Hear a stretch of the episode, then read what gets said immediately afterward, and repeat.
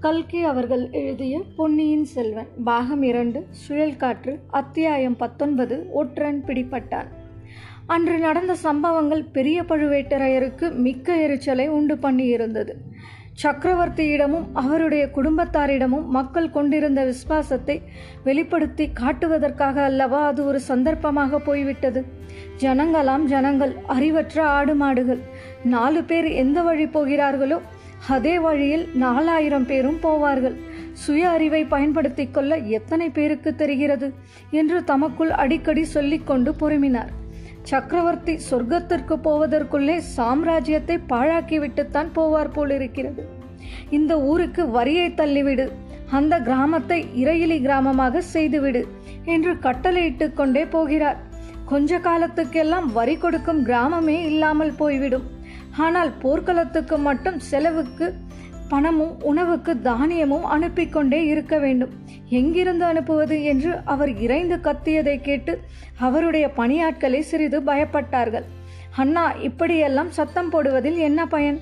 காலம் வரும் வரையில் காத்திருந்து காரியத்தில் காட்ட வேண்டும் என்று சின்ன பழுவேட்டரையர் அவருக்கு பொறுமை போதிக்க வேண்டியிருந்தது.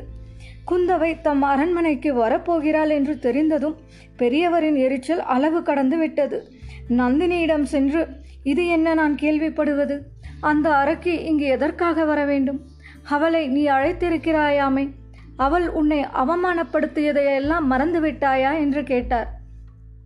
ஒருவர் எனக்கு செய்த நன்மையையும் நான் மறக்க மாட்டேன். இன்னொருவர் எனக்கு செய்த தீமையையும் மறக்க மாட்டேன். இன்னமும் இந்த என் சுபாவம் தங்களுக்கு தெரியவில்லையா என்றாள் நந்தினி. அப்படியானால் அவள் இங்கு எதற்காக வருகிறாள்? அவள் இஷ்டம் வருகிறாள். சக்கரவர்த்தியின் குமாரி என்ற இருமாப்பினால் தான் வருகிறாள் என்றாள் நந்தினி. நீ எதற்காக அழைத்தாயாம்? நான் அழைக்கவில்லை. அவளே அழைத்து கொண்டாள். சம்புவரையர் மகன் உங்கள் வீட்டில் இருக்கிறானாமே அவனை பார்க்க வேண்டும் என்றாள். நீ வராதே என்று நான் சொல்ல முடியுமா? அப்படி சொல்லக்கூடிய காலம் வரும். அதுவரையில் எல்லா அவமானங்களையும் நான் பொறுத்து கொண்டிருக்க வேண்டியதுதான் என்றாள். என்னால் பொறுத்து கொண்டு இருக்க முடியாது. அவள் வரும் சமயம் நான் இந்த அரண்மனையில் இருக்க முடியாது. இந்த நகரிலேயே என்னால் இருக்க முடியாது. மழப்பாடியில் கொஞ்சம் அலுவல் இருக்கிறது. போய் வருகிறேன் என்றார் பிரிய பழுவேட்டரையர். அப்படியே செய்யுங்கள். நான் சொல்லலாம் என்று இருந்தேன். அந்த விஷப்பாம்பை என்னிடமே விட்டுவிடுங்கள். அவளுடைய விஷத்தை இறக்குவது எப்படி என்று எனக்கு தெரியும். தாங்கள் திரும்பி வரும்போது ஏதேனும் சில அதிசயமான செய்திகளை கேள்விப்பட்டால் அதற்காக தாங்கள் வியப்படைய வேண்டாம் என்றாள் நந்தினி. என்ன மாதிரி அதிசயமான செய்திகள்? குந்தவை பிராட்டி கந்தன்மாறனை திருமணம் செய்து கொள்ளப் போவதாகவோ ஆதித்த கரிகாலன் கந்தன்மாறனுடைய தங்கையை மணக்கப் போவதாகவோ கேள்விப்படலாம். ஐயையோ இது என்ன சொல்கிறாய்? அப்படியெல்லாம் நடந்துவிட்டால் நம்முடைய யோசனைகள் என்ன ஆகும்? என்றார் படபடப்புடன் பழுவேட்டரையர். பேச்சு நடந்தால் காரியம் நடந்துவிடுமா என்ன? மதுராந்தகத்தேவருக்கு அடுத்த பட்டம் என்று உங்கள் நண்பர்களிடமெல்லாம் சொல்லி வருகிறீர்களே. உண்மையில் அப்படி நடக்கப் போகிறதா என்ன? பெண்ணைப் போல நாணி கோணி நடக்கும் மதுராந்தகனுக்கு பட்டம் கட்டுவதற்காகவா நாம் இவ்வளவு பாடுபடுகிறோம்? என்று கூறி நந்தினி தன் கரிய கண்களினால் பெரிய பழுவேட்டரையரை உற்று நோக்கினாள். அந்த பார்வையின் சக்தியை தாங்க முடியாத அக்கிழவர் தலைகுனிந்து அவளுடைய கரத்தை எடுத்து கண்ணில் ஒற்றிக்கொண்டு என் கண்ணே இந்த சோழ சாம்ராஜ்யத்தின் சிம்மாசனத்தில் நீ சக்கரவர்த்தினியாக வீற்றிருக்கும் நாள் சீக்கிரத்திலேயே வரும் என்றார். கந்தன்மாறன் தன்னை பார்க்க குந்தவை தேவி வரப்போகிறாள் என்று அறிந்தது முதல் பரபரப்பு அடைந்து தத்தளித்து கொண்டிருந்தான். குந்தவையின் அறிவும் அழகும் மற்ற உயர்வுகளும் நாடு அறிந்தவை அல்லவா? அப்படிப்பட்ட இளைய பிராட்டி தன்னை பார்ப்பதற்காக வருகிறாள் என்பது எவ்வளவு பெருமையான விஷயம். இதற்காக உடம்பில் இன்னும் பல குத்துக்கள் பட்டு நோயாகவும் படுத்திருக்கலாமே. அடடா இந்த மாதிரி காயம் போர்க்களத்தில் தன்னுடைய மார்பிலை பட்டு தான் படுத்திருக்க கூடாதா? அச்சமயம் குந்தவை தேவி வந்து தன்னை பார்த்தால் எவ்வளவு கௌரவமாயிருக்கும். அப்படியின்றி இப்போது ஒரு சிநேகிதன் செய்த துரோகத்தை பற்றி பலரிடம் படித்த பாடத்தையே அல்லவா அவளிடமும் படித்தாக வேண்டும்? இடையிடையே அந்த பெண்ணரசியின் குடும்பத்தினருக்கு விரோதமாக அவன் ஈடுபட்டிருக்கும் ரகசிய முயற்சி குறித்து நினைவு வந்து கொஞ்சம் அவனை வருத்தியது. கந்தன்மாறன் யோக்கியமான பிள்ளை. தந்திர மந்திரங்களும் சூதுவாதுகளும் அறியாதவன். நந்தினியின் மோகன சௌந்தரியம் அவனை போதைக்குள்ளாக்கிய போதிலும் அவள் இன்னொருவரின் மனைவி என்ற நினைவினால் தன் மனத்துக்கு அரண் போட்டு வந்தான். ஆனால் குந்தவை பிராட்டியோ கல்யாணம் ஆகாதவள். அவளிடம் எப்படி நடந்து கொள்வது? எவ்வாறு பேசுவது? மனத்தில் வஞ்சம் வைத்துக்கொண்டு இனிமையாக பேச முடியுமா? அல்லது அவளுடைய அழகிலே மயங்கி தன்னுடைய சபதத்தை கைவிடும்படியான மனத்தளர்ச்சி ஏற்பட்டு விடுமோ? இப்படி நேருவதற்கு ஒரு நாளும் இடம் கொடுக்க கூடாது ஹா இளவரசி எதற்காக இங்கே நம்மை பார்க்க வர வேண்டும்? வரட்டும் வரட்டும். ஏதாவது மூர்க்கத்தனமாக பேசி மறுபடியும் வராதபடி அனுப்பிவிடலாம். இவ்விதம் கந்தன்மாறன் செய்திருந்த முடிவு குந்தவை பிராட்டியை கண்டதும் அடியோடு கரைந்து மறைந்து விட்டது.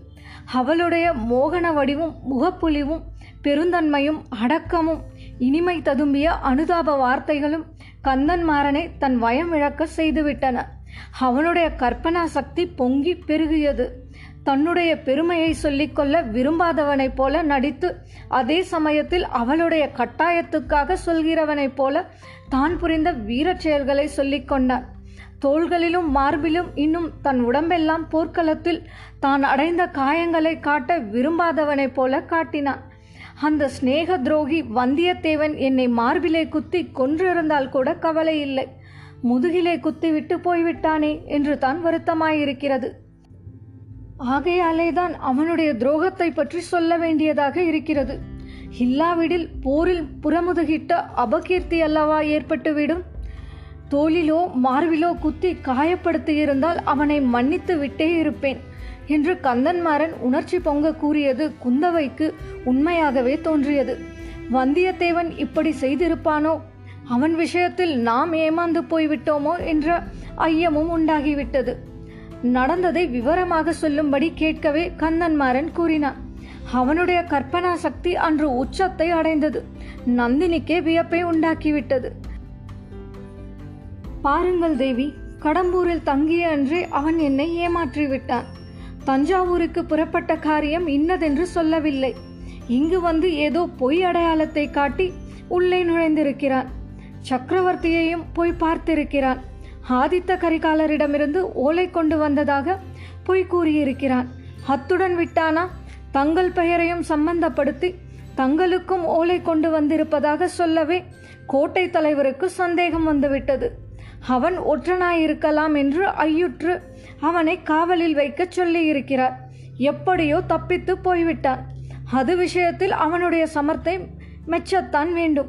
நான் இந்த செய்திகளை கேட்டபோது என் சிநேகிதன் பகையாளியின் ஒற்றன் என்பதை மட்டும் நம்பவே இல்லை.